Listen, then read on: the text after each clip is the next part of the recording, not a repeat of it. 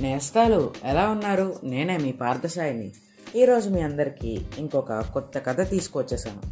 ఆ కథ పేరు ధనం విలువ. అనగనగా రంగయ్య అనే ఒక అతను ఉండేవాడనమాట అతను చాలా పేదోడు. అతను కూలి పని చేసుకుంటూ పొ- పొట్టగడుతూ ఉండేవాడనమాట కానీ వారానికి కొంత డబ్బు కూడబెట్టుకునేవాడు. ఎంతైతే కూడబెట్టుకున్నాడో దాంతో కొన్ని పదార్థాలు కొని స్వీట్స్ హాట్స్ చేసి ఇరుగు పొరుగు వాళ్ళకి అమ్మేవాడనమాట. ఒక సైడ్ బిజినెస్ లాగా. అలాగా ఈ అమ్మి ఎంతో కొంత ఇచ్చేవారు. అలాగా అమ్మడంతో లాభాలు ఎక్కువగానే వచ్చేవి. అంటే మరీ ఎక్కువగా కాకుండా వచ్చేవి. కొద్దిగా లాభాలు వచ్చేవన్నమాట. ఆ డబ్బుతో ధాన్యము బియ్యము పప్పులు అవన్నీ చెప్పి అవన్నీ తెప్పించి దాంతో వ్యాపారం చేశాడు. చిన్నగా మొదలుపెట్టిన వ్యాపారం అంచెలంచెలుగా ఎదిగి భారీగా లాభాలు వచ్చేంత స్థాయికి చేరిందనమాట ధనంతో పాటే ఆ రంగయ్యకి పేరు మర్యాద ప్రఖ్యాతులు అన్నీ వచ్చేసాయి ఇంకా రంగయ్యకి పెళ్ళి కూడా అయిందనమాట అయినా రంగయ్య ఆ స్వీట్స్ హాట్స్ చేసిన మేలు పైసల విలువ ఎప్పుడూ మర్చిపోలేదు. రంగయ్య భార్య రాజమ్మ రంగయ్యకి ఆపోజిట్ అనమాట ఎప్పుడూ డబ్బులు ఎక్కువ ఖర్చు పెడుతూ ఉంటుంది. అసలు డబ్బుల్ని లెక్కే చేయదు.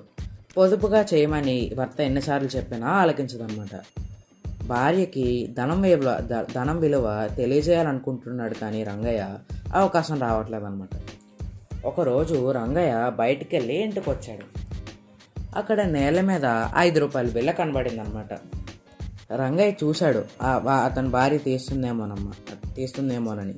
కానీ ఐదు రూపాయల బిల్ల చూసి కూడా పట్టించుకోనట్టు వెళ్ళిపోయింది అనమాట అప్పుడు వెంటనే రంగయ్య వెళ్ళి ఆ ఐదు రూపాయల బిల్ల తీసి కళ్ళకద్దుకుని రాజమ్మ ఏంటి? నువ్వు ఈ బిల్ల చూసి కూడా పట్టించుకోలేదు. డబ్బా ఏదైనా డబ్బే కదా? అని అన్నాడు అనమాట దానికి రాజమ్మ అది అన్న వెండి వెండా బంగారు నానమ్మా.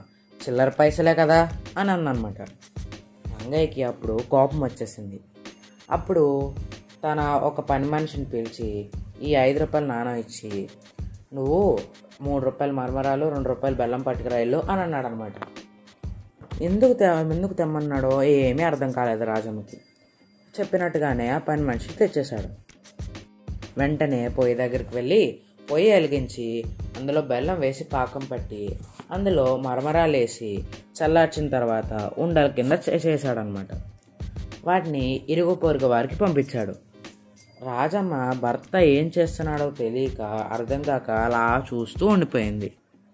ఎప్పుడైనా ఇతరులు పంపిన పదార్థాలు అందుకని ఎవరు పూర్తి చేతులతో పంపించరు కదా. అలాగా తిరిగి ఏదో ఒకటి ఆ గిన్నెలో వేసి ఇచ్చేవారనమాట అలాగా ఇద్దరు ముగ్గురు అలాగే ఇచ్చారు. ఆ సాంప్రదాయం ప్రకారం రంగయ్యకు తిను తినుబండారాలు అంటే ఫుడ్ ఫుడ్స్ ఇంకా ఇతర వస్తువులు కూడా పంపారనమాట ఇవన్నీ తన తీసుకెళ్ళి రాజమ్మ దగ్గర పెట్టి చూసావా ఇవన్నీ వచ్చింది. నువ్వు చిన్న చూపు చూసిన ఐదు రూపాయల నాణం వల్ల నా కష్టం వల్ల. చూసావు కదా డబ్బుతో పాటు పొదుపు చేయడం ఇంకా కష్టపడడం కూడా అలవాటైతే మనకి ఎన్ని లాభాలు వస్తాయో అని చెప్పి వెళ్ళిపోయాడు. దెబ్బకి రాజమ్మకు డబ్బు విలువ తెలిసొచ్చిందనమాట. అప్పటి నుంచి డబ్బును పొదుపు చేసుకుంటూ దుబారా ఖర్చులు పెట్టకుండా అలా సహజీవనం సాగిస్తూ ఉంది. అయితే ఈ కథలో నీతి ఏంటంటే మనం కూడా డబ్బుని అనవసరంగా ఖర్చు పెట్టకూడదు. నేను ఇంకా ఉంటానండి మరి. ఒక నిమిషం ఆగండి. పొడుపుకలు కూడా వింటారు కదా. మొదటిది. గుండ్రంగా ఉంటాను కానీ బంతిని కాదు. కింద పడితే పగిలిపోతాను కానీ గుడ్డును కాదు. ఏంటది? రెండోది. ఎంత విసిరినా చేతిలోనే ఉండే కర్ర. ఇంకా చివరిది. నాలుగుపై పెడతారు కానీ మింగలేరు. ఏంటది? సరేనండి మరి. ఈ మూడిటికి సమాధానాలు నా పర్సనల్ వాట్సాప్ నెంబర్కైనా పెట్టచ్చు. లేకపోతే చిట్టికథల గ్రూప్ డిస్క్రిప్షన్లో ఉన్న ఇన్స్టాగ్రామ్ ఫేస్బుక్ ట్విట్టర్ ఈ మూడిట్లో దేనికైనా పెట్టొచ్చు. నేను ఇంకా ఉంటానండి మరి. మళ్ళీ రేపు ఇంకో కొత్త కథతో మీ అందరి ముందుకు వస్తాను. అంతవరకు సెలవు.